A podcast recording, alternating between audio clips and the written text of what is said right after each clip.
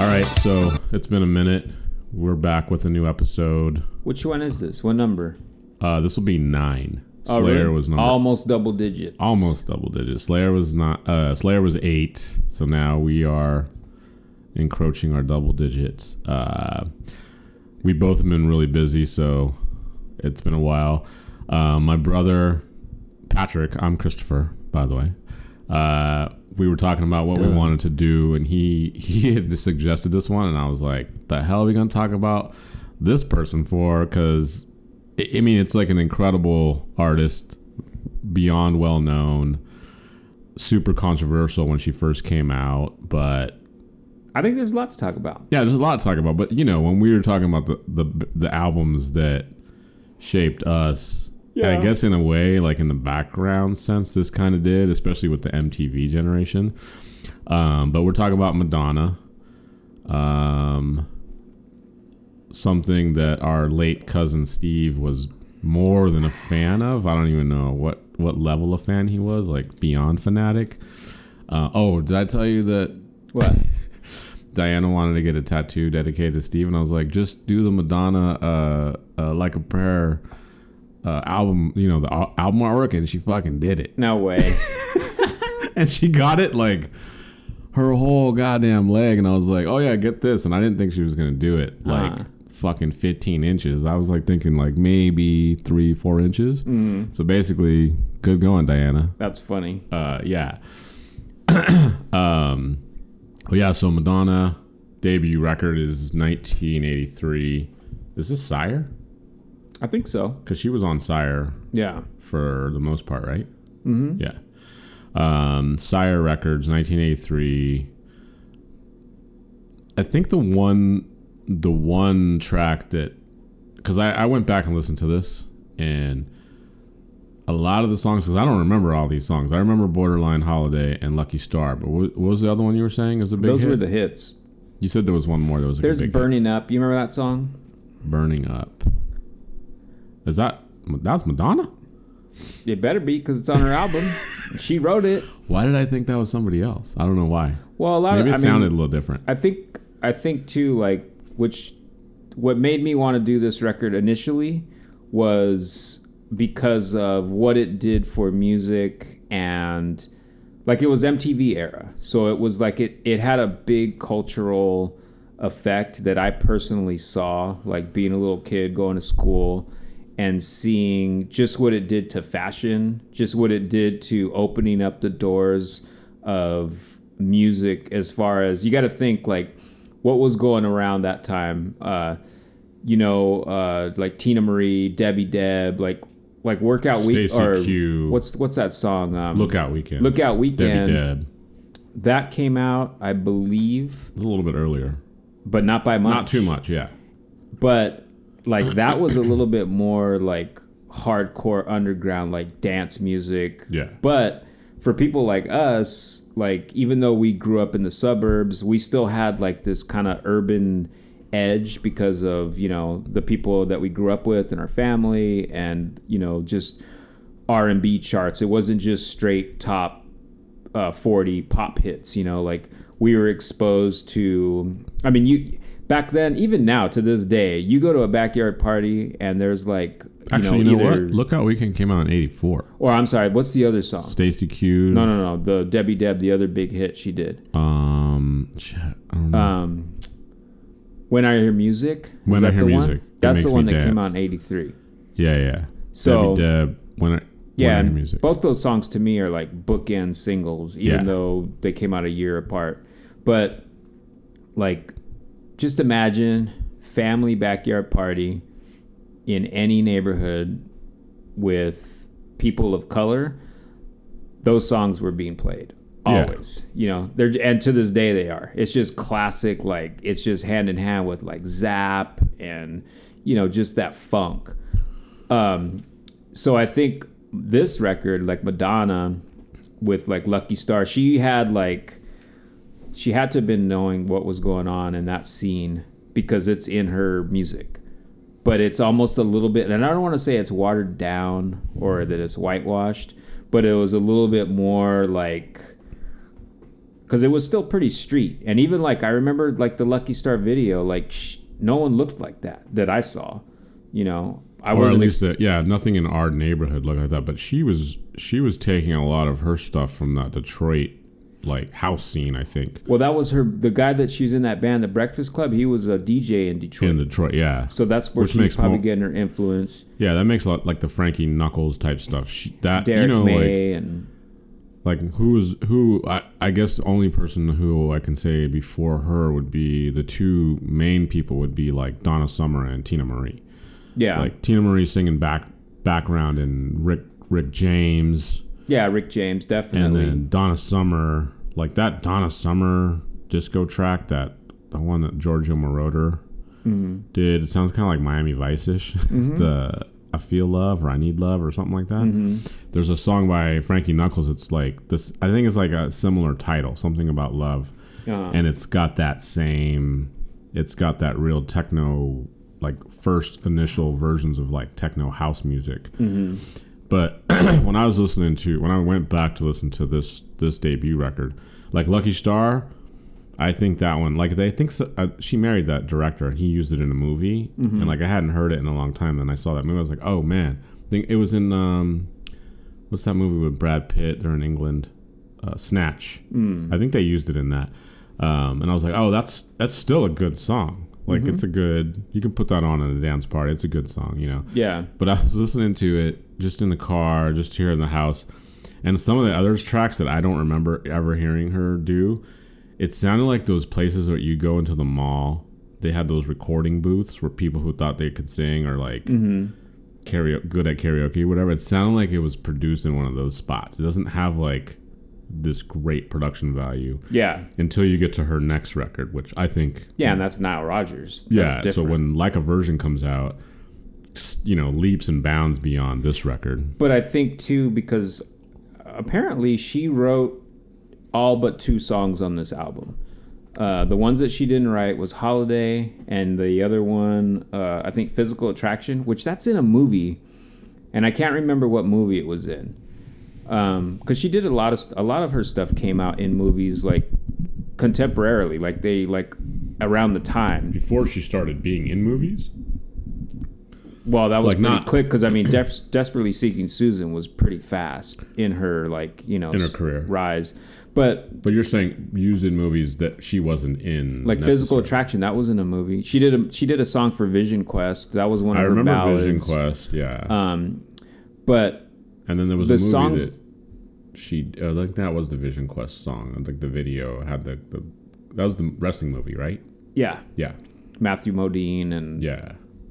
Uh, but anyways, the um, getting back to like the visual impact, like she had like she definitely borrowed a lot of from like gothic fashion, like you know with the torn fishnet and with like all the rubber black bangles. Like you remember that? Like Yeah, kids like she used to took- wear that shit. Like it was almost like She took the the Siouxsie and the band. She, she took the Siouxsie Sioux look and like glammed it up to this like pop version of it, where they had the day glow. and it was almost Colors. borderline like I don't want to say steampunk because I really hate that, but it she looked just like trashy. Like Yeah. there was like some like Purposefully trash. yeah, Yeah. but it was weird because like those those little black bangles and stuff like they were just prevalent after you know and even like seeing the lucky star video it was so like it's even hardly a video isn't it just her in a green like Uh, dancing before in front of a green screen that's like a white room like Or I think it's just a white room. Yeah, I can't remember the video. but it was truth. really effective It's just her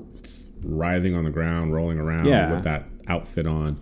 Um, that every single girl, literally the next year, was wearing. that's what i'm saying The Malls were just but even boom. but small. like I remember, I mean, shit, I was in like fourth and fifth grade, and kids were coming to school dressed like little Madonnas, Yeah. and they had those little plastic like swap meet purses, and like just it was almost this whole big extra push of like like she's selling records. I think that record I don't know how long it took to, to turn gold or platinum, but it was almost like like the birth of like now it's something bigger than just records. It's fashion and you know what I mean? Like yeah.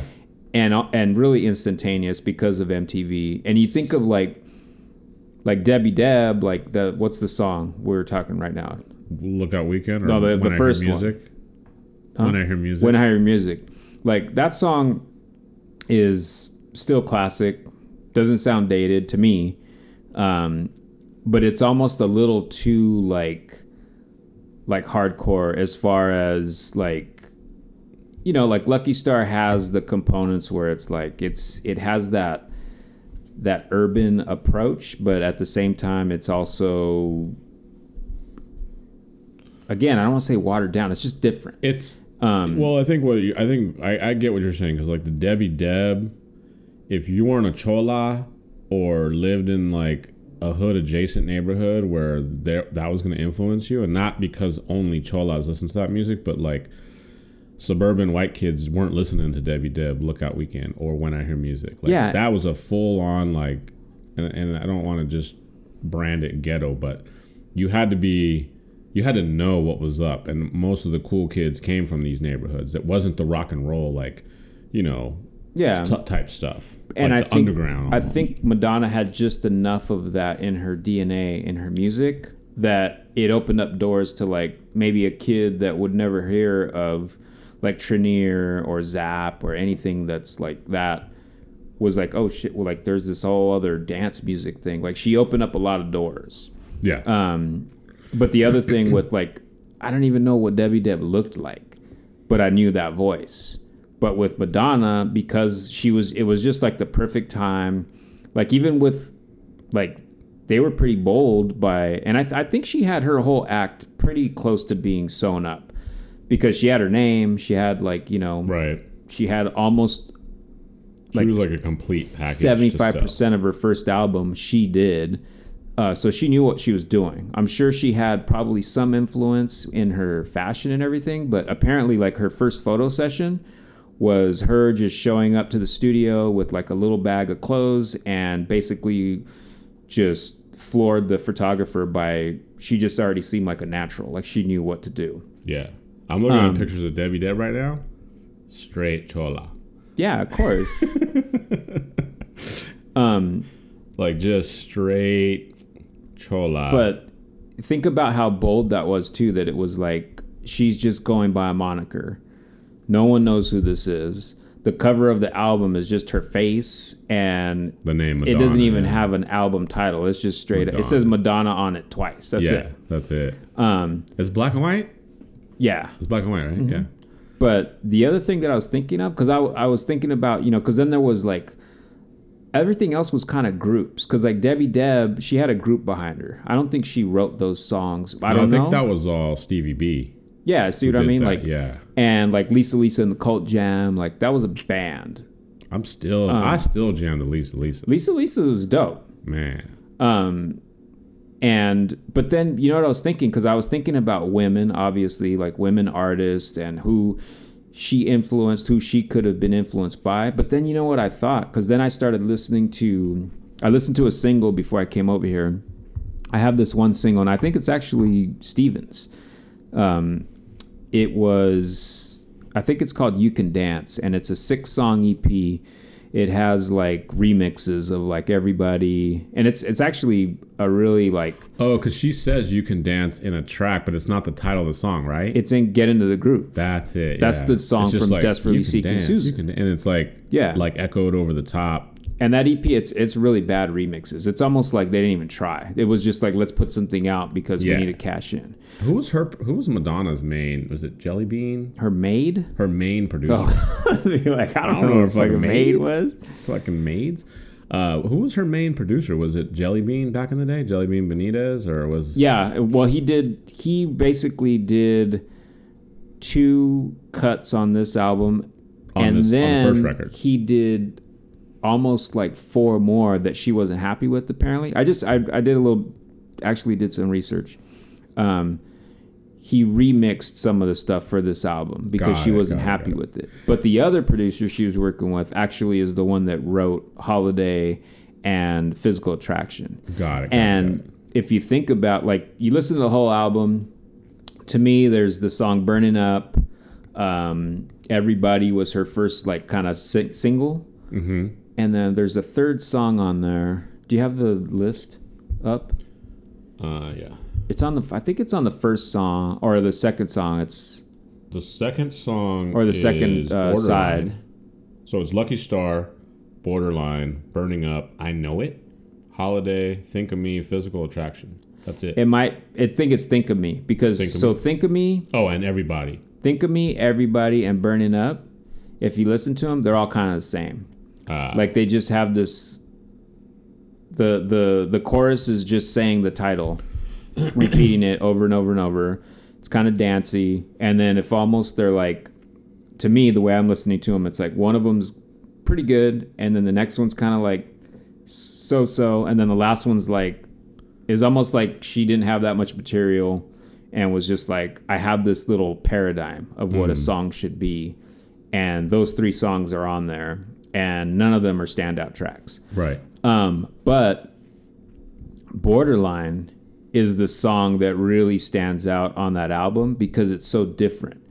And to me, I think that's the one they shot that video in East LA, right? That I don't even remember Garage. the video. I remember, cause you know, the only reason I remember that is because Uncle Gilbert was there when they filmed it. Oh, really? Yeah, he The didn't know was who, he doing there? He- who knows what he was doing there. anyway, I just remember him asking who she was because he was Oh, like, yeah, "Oh, she that. was over here shooting a video." Like, have you ever heard of this? Madonna, and she was in the East LA like auto body garage or some Hmm. some shop in East LA that they shot the video at. That must have been crazy too, because you know nowadays, I mean, we didn't grow up like you know, we we spent a lot of time in L.A. and Hollywood, but it wasn't like we grew up in there, Right. like in the streets and went to schools.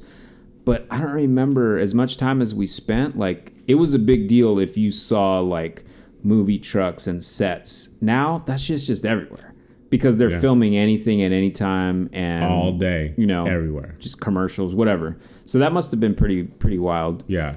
But anyway, what I was what I was saying was, um, so the song How or Borderline, everything else is kind of has some dance, whatever. Borderline is just a straight pop song that to me sounds like a precursor to her next album. Cause like a virgin, the song like a virgin, Material Girl, none of that's like Lucky Star. It's like it's almost like it lost its danceability Yeah. and was just straight up. Let's write some pop, pop hits. songs. Yeah. Um, because you know, a like Lucky Star has like it's got funk bass line. Yeah. It's got some programmed drum beats and It still has like a little bit of element of the freestyle that she was exactly. influenced by the mu- the music genre freestyle, which Yeah. is taken from that like you know it's bef- it's not house, it's not techno, but it has those elements, and then people you know girl it's usually girls singers too, yeah.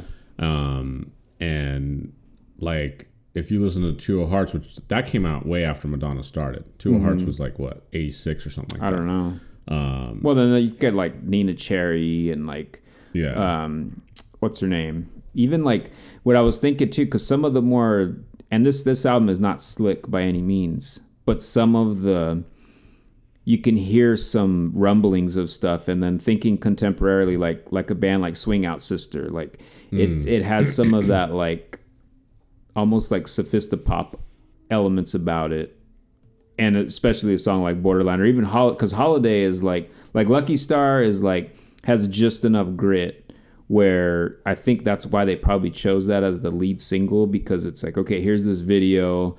Who's this everyone's gonna be like who's this girl? She looks like she's like like kind of dangerous and like the music is it has this like a lot of sexuality about it you know it's it's got an edge and then you hear holiday and that's a little bit more lighthearted but still and then but has these hooks you know Yeah. like the little the little piano or keyboard hook like that's the to me that's the best part of that song yeah, it's like a clever. It's a clever placement of the tracks too. yeah and that's even like to me it, ma- it makes me think of like like Depeche Mode when they really got into like just those keyboard hook lines where it's just like candy you know Yeah. and then that brings that bridges that gap of like all the other things that were happening in 83 like you have heaven 17 doing really really keyboard driven music you have early tears for fears um, simple minds like you know she The new it was like wave. but it was like she wasn't a new wave artist. No. She wasn't, but she was able to have like Billboard Hot 100 hits and R and B hits. Yeah, Straight I think pop. she, I think she attracted people who were into different. You know, like especially like now. I don't even know if this exists anymore. If kids are like, uh, if they corner themselves into or box themselves into like categorical genres of music as far as fans go. When we were kids, you know, you know, you know how it was. It was like you either were a rocker or a punker or a yeah, you you're a new waver, you're a surfer, waver, you're a stoner. stoner yeah and like i think she crossed the lines she was able to cross all those barriers and be like she would attract people from all those different you know subgenres of you know clicks and whatever and like people just knew who she was one of the first people to be able to do that too like Yeah, and that's why I think it's so like and it got it almost like it got people into music that wouldn't necessarily have been into music in that way where now she's giving you this big platform of like it's up to you to figure out where all these subdivisions of music are like where she's coming from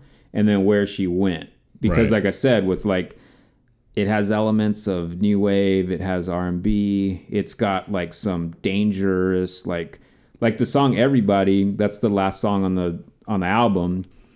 That's kind of like the most like like uh i guess you would say urban track on there. And i guess that was her first like single that came out a year before this. And it was i think the story is that she was like begging the dj at danceteria which was like a big club in new york back then to play it like at the club. And then people just accepted it as like it wasn't like something like oh like what is this? Like everyone's out on the floor. Yeah. you know sometimes you could be at a club and if the dj is not good their next pick could clear the floor.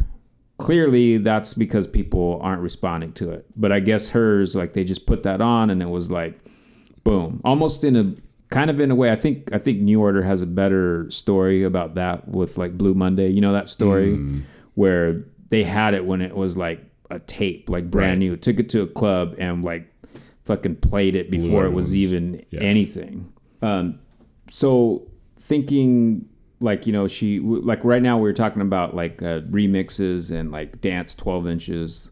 Um that's another element she had. She was like a 12 inch artist like you know not just like a debbie gibson someone that maybe she influenced. Like debbie gibson wasn't a big I don't think of, like dance hits when I think of Debbie Gibson. I don't think of 12 inch like singles, but Madonna definitely always kept that like capability of she could she could produce songs that would have remixes and other producers would want to remix her stuff you know especially when you get to the like like vogues and you know she just evolved in that way.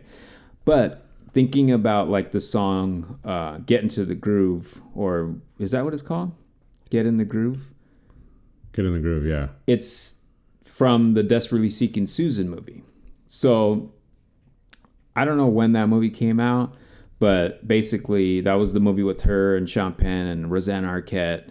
Um, clearly, Madonna was a hit, so now she's in a movie. right yeah I don't think that. I think she was just chosen to be in this movie, whatever. And yeah, maybe she had a lot to do with the soundtrack. But then that's what made me think like she has a lot of similarities with Prince. Hmm. Like, for one thing, her name is just one word. And it's so one word where, you know, some artists like it's very hard though for like like Cher. That's just it. She's just Cher. You know, did her and prince ever do anything together Madonna. I don't know. i just But- thought about that You know what I mean? Like there's people that were huge, but they still weren't like like think about, you know, Robert Plant from Led Zeppelin. He wasn't known as just like Plant or like, oh yeah, that's Robert. Hey, you Robert. know? Like it's weird. And uh, Yeah. Madonna and Prince, like the thing that it's to me is she almost is like the female Prince. Um, yeah definitely but and it's not that she didn't have the work ethic or maybe she didn't have the talent. She was a little bit further down the line because they almost kind of blew up at the same time too.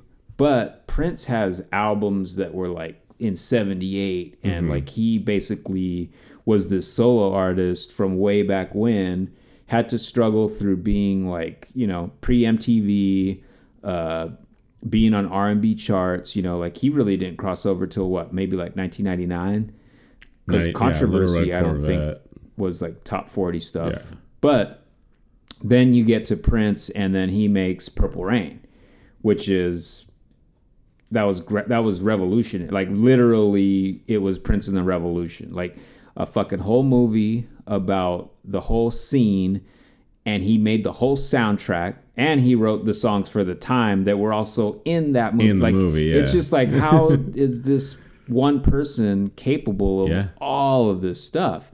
Um, and a fucking movie that he's in, you know, like Yeah. and starring, and it's like, and he did great. He didn't ever have to be in another movie ever again, and it was just like, man, he fucking And they pretty made convincing. that. They made that black and white under the cherry moon movie. Yeah, supposedly that's crap. flop. but it's you know it's like well, after you come out with Purple Rain, you know it's hard to compare anything. Anything he does after that, in in the visual sense, Yeah. is going to be compared to. But even. Graffiti Bridge was okay. It wasn't like, but still, Yeah, it was Graf- like, Graffiti Bridge was was like a was like a what do you call it like a like a play that they've just filmed. yeah, Like, the way it was kind of played, like Purple Rain Part Two in a way, because Yeah. the times in it, and they're still, you Yeah. know, But so, like with Madonna, I think she, I think because of like the groundwork that was laid out before, and again with the timing of MTV, like then she just gets plucked to be like, oh well, you could write songs and you could dance and you could do all this, but she didn't write the movie, but she's in the movie Right, right, right. um, she didn't uh, have to wait that long and put out five records before she, you know, it was just the first one drops and then boom, there's the platform. But the credit that I will always give to her is she never stopped being that like evolutionary artist that, you know, she's still to this day pushing the envelope and, you know, making new music. The thing that I think that's different is her as an artist like everyone has different levels when they get to that like superstardom, especially when you're talking about like icons. But to me, it seemed like Prince was still just always a true artist, um, and didn't, at least in the public, let his like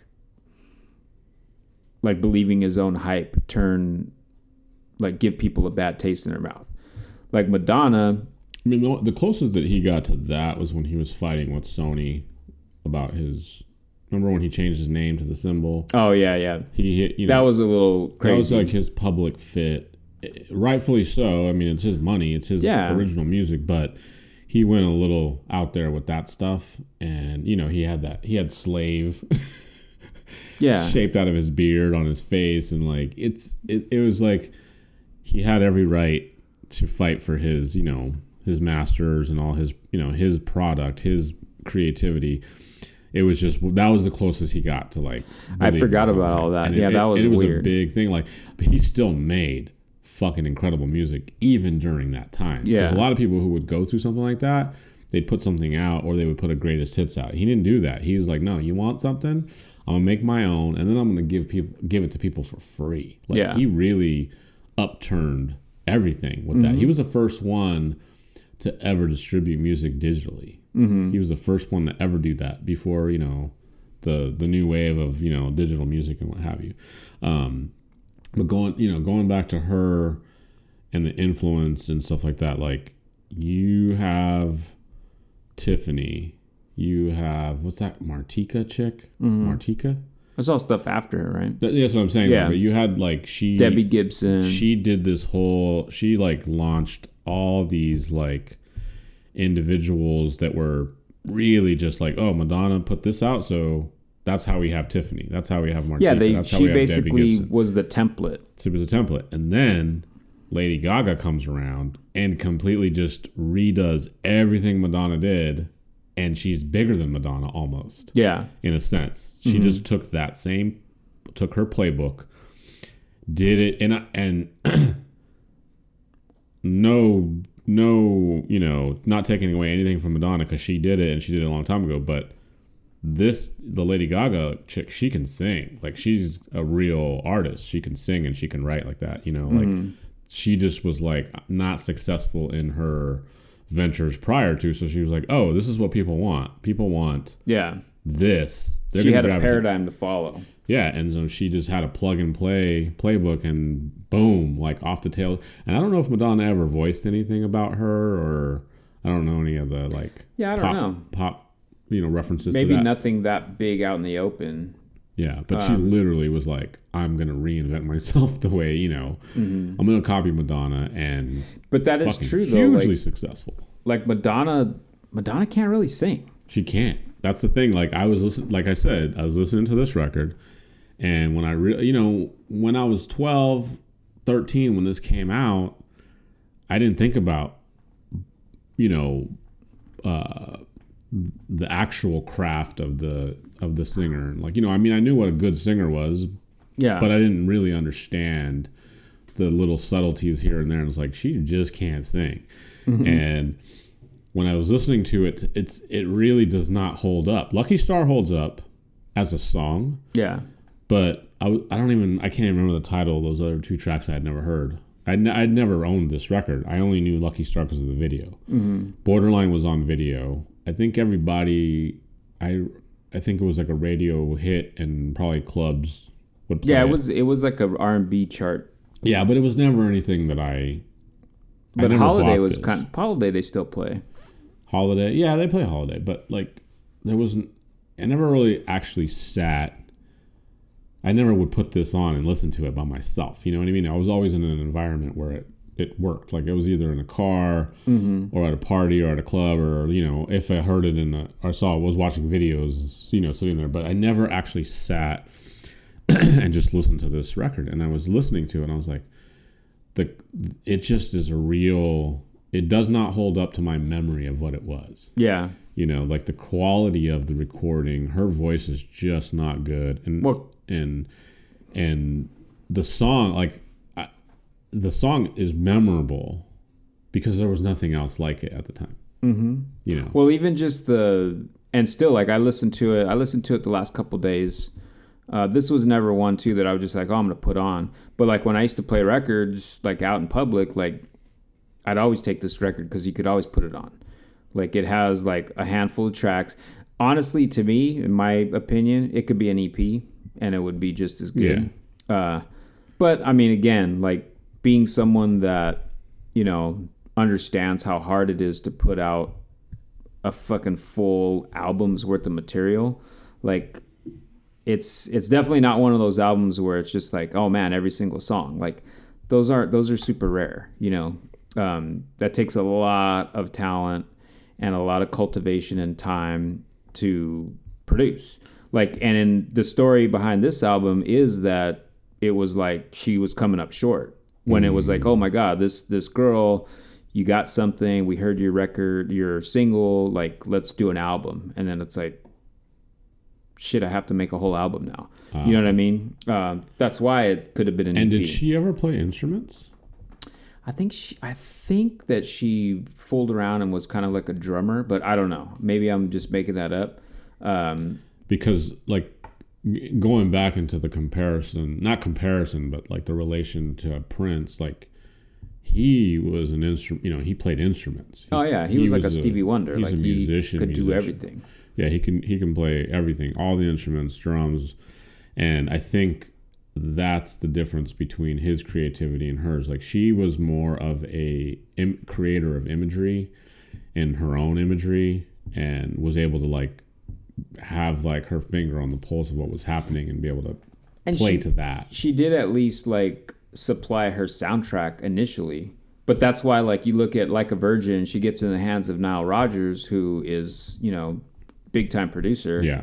There's no way that she well i don't want to say that because i don't know uh, but she probably definitely had a lot more help on that record than her first one Oh, and yeah, it I was mean, almost like okay, now let's get shaped. Yeah, it's You clear. know, let's let's find this direction. Um, But nothing would have had. I mean, going. You know, as I'm she had trying- enough of something to work with. She did. Yeah, it was like a diamond in the rough. And had this not ever came out, who knows what would have you know what would have made what would have happened because this was enough to get people's attention, like the Nile Rodgers of the world. And, Yeah. and what have you, and studio execs that want to put out, you know, record studio execs that want to like, you know, understand like, oh, there is something here. There's a market for it, and then it, and then like a Virgin comes out, and now the market is like eating, you know, chomping at the bit to And get sh- this stuff. she could have she could have like that second record could have broke her and she could have had no reason to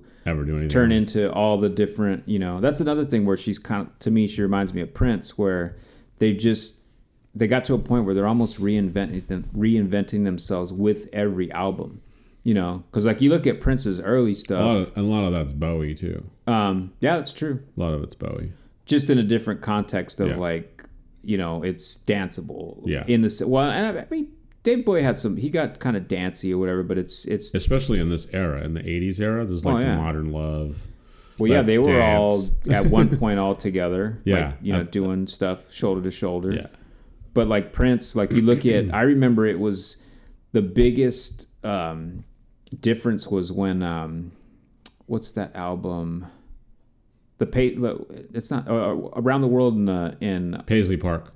But what's what's it called? Paisley Park. It's That's not the album. uh, around the world in uh, something days. No, that's a that's a track. Oh, okay, Oh no no no! it is right. Around the World in a Day That's the one. Yeah, is the like that's the one with Raspberry Beret. Paisley Park. and that I remember Pop those Life. videos. It was like it was still a band, but then it was just like, well, this is totally this is totally different, coming from a different thing. Yeah, That's when t- he started to really get, in my eyes, like more and more like in love with Jimi Hendrix or whatever. And then you know. what- Remember the song on? uh It's on the Graffiti Bridge soundtrack. There's a drum intro. It's it's totally a Hendrix drum. oh, it's it's Little Miss Lover. Little Miss Lover. It's the it's a sampled beat of that. but I thought I thought he was replaying it. Is it just samples? I think it's a sample. Could be, but it's like it totally starts off with that. Yeah, Jimmy well, Hendrix. it's a great beat. Yeah, But and then what what was Alphabet Street on? Is that on Lovesexy? glam slam, Is that on Lovesexy? love sexy. That one. I'm just naming tracks that are on these albums. Because then that was co- completely different too. And now he has uh, Love longer Sexy, hair. yeah, the motherfucker's just naked on the cover. Yeah. Just straight up Love naked. sexy. Yeah, that had that, that's one of my favorite records actually of his. Um, I don't know if it's because of the time or whatever, but yeah, that's like I still go back and listen to that one a lot. And that one ain't on any place to fucking listen to it. Like Yeah. you can't listen to I, I own it, but you can't listen to it on like a streaming service unless you buy it on iTunes or something. Yeah. Um, but yeah, he before he got into the new generation or the the new power generation, that changed com- another complete change when he did his symbol Yeah. work. Uh, That was when it was like diamonds and pearls. yeah, uh, and then he did the new the the Prince and the new power generation after the revolution was uh, you know fall you know fell apart. I don't know if it fell apart, but they just didn't do anything together anymore. Um, and the reinvention again and again and again, like up until the point, up until Musicology, or the last thing he did before he passed away, everything he was doing was just always different. It was like, and little bits of, like the further he got, the the older he got, and the further he got into his career, the further he would go back. Like he almost started getting like Sly and the Family Stone-ish on the last couple of things. you Yeah. know, like and jammy, you know. that was probably just because that's what he wanted to do. yeah, Like his roots, you know. Um, but because he's a musician, like Yeah. he can play. Well, because I remember Sign of the Times too was so weird. I It think was that was the first weird. NPG, right? The first New Power Generation. I don't know if he called it that, but it was the first. That was when the revolution was gone. Well, all these things were introduced because remember, like even his symbol kind of just popped up, but it wasn't all about that, and like he was just, I guess, creating and going with things. Yeah, But then, so then thinking of like Madonna, like in her phases, like the album that like had Papa Don't Preach, which that was in another movie. Is that I think it was True Blue? Sean Sean True Blue. movie. Yeah, True Blue. that album's great, but it's completely different. Yeah. And then that has like I think Cherish and um, and then she gets into Vogue. I feel like once she like Vogue was kind of like she's getting back to like kind of housey stuff, you know, and then once she got in, and then she had that whole phase where she was like in that movie Evita, and that's when she lost her goddamn mind, where she thought she was fucking British and was like that, and that's what I mean. Like where I guess Prince had his thing where oh, just don't just call me this symbol or whatever. yeah. Everyone, when you're that big and you're an iconoclast, I guess it's it's gonna happen. But I think that she once she got into like and there's a lot of there's a big time gap that I'm not really filling in the gaps with, but it seems like once she got on that like the EDM tip, she never got out of that. And it's almost like yeah, she now did that. What was that album that has the song "Music" on it? Because that one's a weird album because she did like that was a- hu- that song was everywhere. yeah, like she opened the Gram. I was at that. I was at that Grammy performance. Mm-hmm. Uh, Ste- actually, Steven and I and I worked on that, and it was a cool. It was a good song. It was like a big fucking hit, and but there was a song on there that almost had like a country sound to it, Hmm. which was weird, you know. And she's actually in cowboy garb. Oh, I remember that too, video. her fashion thing. And it's on the same record. I don't know the name of the record, but uh, or maybe it's just called music. I don't know. Um, but she had done that before too on the like when you're saying like cherish and on the True Papa Blue, like Papa Don't Preach. A lot of it had like she was kind of all over the place. Like, but Mm-hmm. then the big hits were always those like EDM driven ones. Like that's Yeah. that's always what's going to be her. and that's where I feel like she she's catering to that audience now and she's still trying to give them over the top like you know controversial but I think that's almost because she's like turning she has turned into like okay well let me just do what is expected and Right, that's yeah. where the difference like for me it seemed like Prince was just like he doesn't fucking care I'm gonna play at the forum for almost a month and I'm just gonna fucking play like Yeah.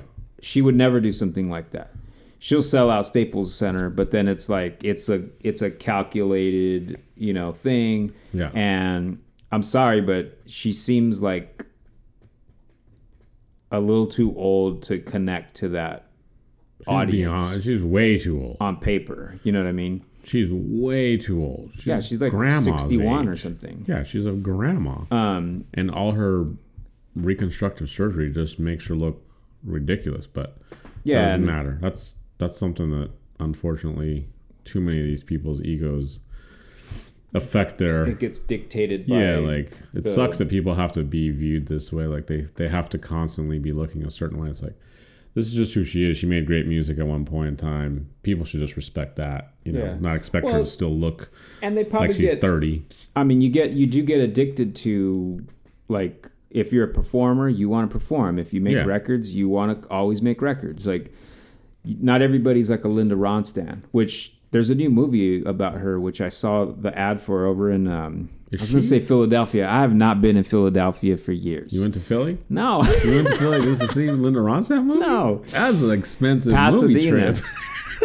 the Laemmle in Pasadena. they a- Philadelphia, Pasadena. hey, you know, Hey, can you get a cheesesteak in Pasadena? I Pasadena? knew it. That's it. fucking Geno's. hey, I'm at Geno's in Pasadena. I Um, mean Philly. Shut the fuck up. Is Linda Ronstadt sick? I don't know. I was listening to NPR the other day and they were saying something about her. I caught the tail end She had of a sniffle. it. Because she was in Philly when she was supposed to be in Pasadena. I got They had the coldest summer ever this year. Philadelphia. She caught a cold. I saw her at CVS buying certs. Um, no, but you know what I mean. Like with her, her like whatever. Linda Ronstadt, uh, great artist, and then just got to a certain point where it was like I'm out. Like, but she Yeah. has her legacy always imprinted. She's probably in some kind of Hall of Fame for something, whether it's country or whatever. Um, but it's hard to like how are you okay with like just getting older and not doing what you're What supposed you're- you know what I mean? Yeah, what your career is. Yeah, some people could do it. Some people will sit there and, you know, just fucking have a bunch of kids or be into whatever. Which oh, that reminds me, so Especially in the arts. we're gonna translate this one. This is gonna be the first time. This is groundbreaking. Uh, this is also gonna be uh, the Meow Donna version. We're gonna translate. We're gonna translate cats. this for cats because nobody gives a fuck about cats anymore. it's all about dogs. Like, you know, I'm so sick and tired of uh, seeing people walk in the store with their dog, and then if even if there's, I've seen some handsome hounds on the street. handsome hounds. Yeah. And I'll look at them, and then the owner's just there, like, like they're. You have nothing to do other than You you're holding the make the leash and hound, picking sir. up the shit of this Yeah. dog. What are you, fucking proud about? make this handsome hound. yeah, and then I, dogs. you know what I don't like? I don't like hearing that they that the dog is a rescue. They didn't rescue the fucking dog. Oh. They went to a they drove someplace that had it in a fucking box. They took it out the box. They weren't fucking yeah, oh, I was in a rainstorm in Philly. I was outside of Geno's, and this dog. This dog was hanging by a nail. I climbed up four stories and I rescued this dog. Like fuck you! It's not a fucking rescue. Everything. It's a used dog. And then you know what? What if I want to take my cat fucking to the store? I'll be getting dirty looks. Oh yeah. And you know what? but Cats. you know what? There's no such thing as dog burglars. Something just came unplugged. What? Something came unplugged. Oh no, it didn't. Oh. It's just this. Oh, okay. It's something that was already. Unplugged. But then cats look. are like, But there's no such thing as dog burglars. But there are cat burglars. I know, because cats get a bad rap. You just immediately accuse cats of burglarizing people. Because I, cats are sneaky. but that's because they're smart.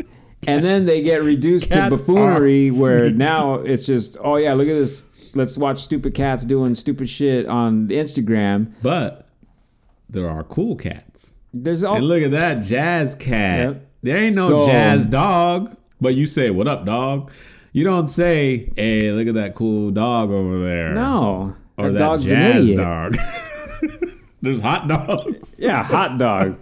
Cause uh, and then the- that's a fucking hot dog right there. The best dog ever is Atomic Dog. I don't give a fuck what anybody says. What about a Dodger dog? Bow wow, That's who you yippee, rescued.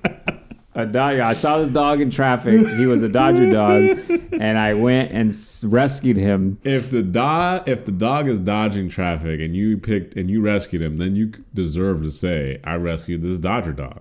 Yeah, But- there's got to be a dog named Dodger. Dodger, Roger Dodger, Dodger. Roger Dodger. what a fucking asshole! but seriously, cats like, because I have a cat. I got Hey. two cats. Why the? Fuck?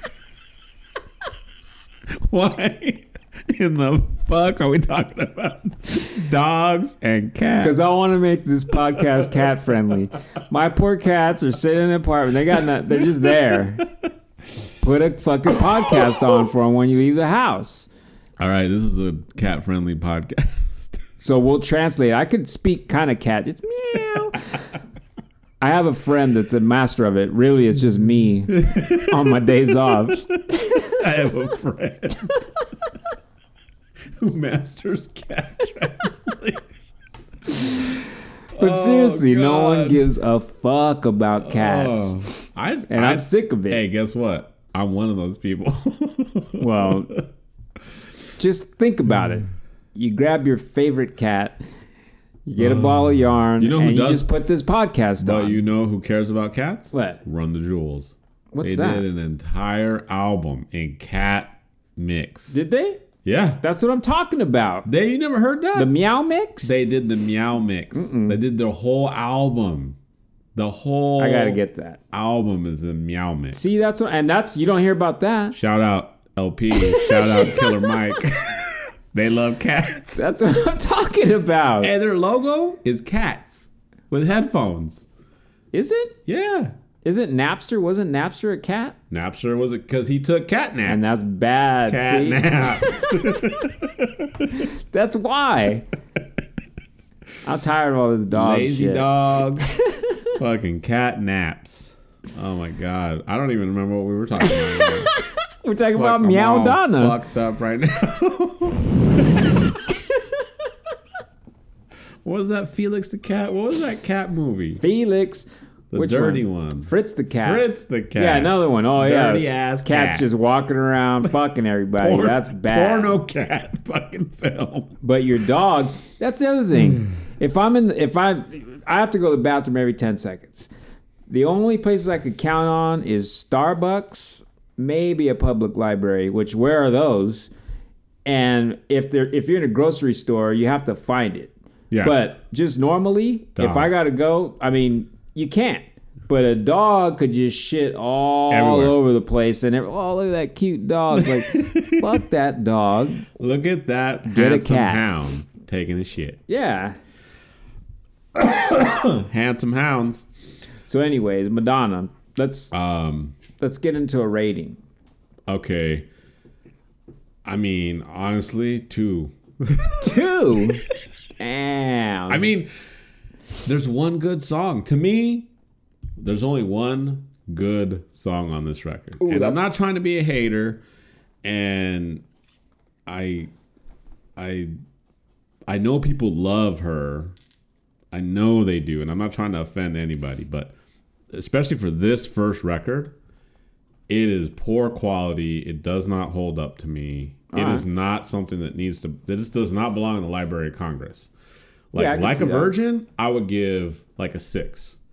But this record, I'm saying, I'm talking a high two. I'm talking like, I'm talking two point oh oh oh nine because Lucky Star is the only only one that matters to me on this record. All right. Um, just on, I, I try to look up too when I was doing my research, but just that beginning keyboard intro on Lucky Star, that's pretty dope. Um, but I couldn't find out like who did it or like what the if you know probably they don't care about it either. They're just like yeah whatever. It's the first record, but I would give it because I think what it did culturally because that was her like introduction into the music industry and there's no way in hell she would have you know turned into what she turned into without that initial you know and even like just the cover it's just like fuck it. You're Madonna. This is your introduction to the music industry. Cover is just gonna be your fucking face black Yeah. and white. Like this is it's just raw.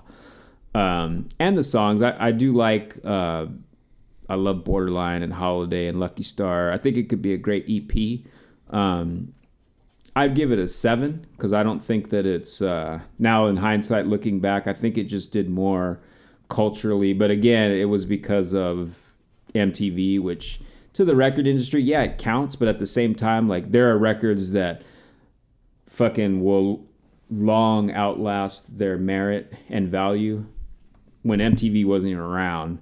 That's just straight up because what the material that was on there was that great. You know what I mean? Yeah. Um, No, I, I hear that, I, and I I think that she did have, I think she did have merit. I'm definitely with you on that. she has the merit. She deserves the merit for starting the scene. I'm talking about just based on the record itself. It should it should be a higher score because of what she did accomplish, but I think I would reserve that for the next record. Just recording quality, songcraft quality, and the fact that she can't sing, I'm saying I'm still giving it a two. That's cool.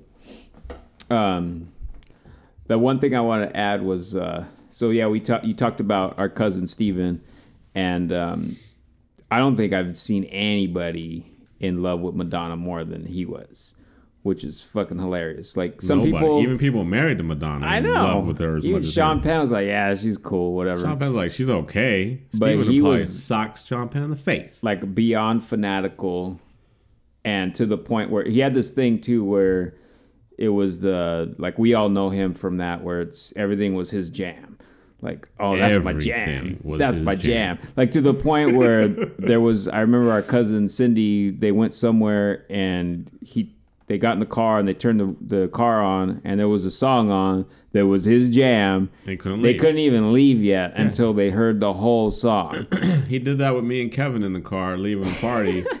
I think it was three songs, and Kevin was like, "Is every song his jam?" No, because remember, wasn't it that every song he was like, "Man, this is my jam." Yeah. So it was like that three times in a row, and then the next song that came on, he didn't make a peep. Yeah. And then that's when your friend Kevin was like, I "Hey, Steve, is this not your jam?"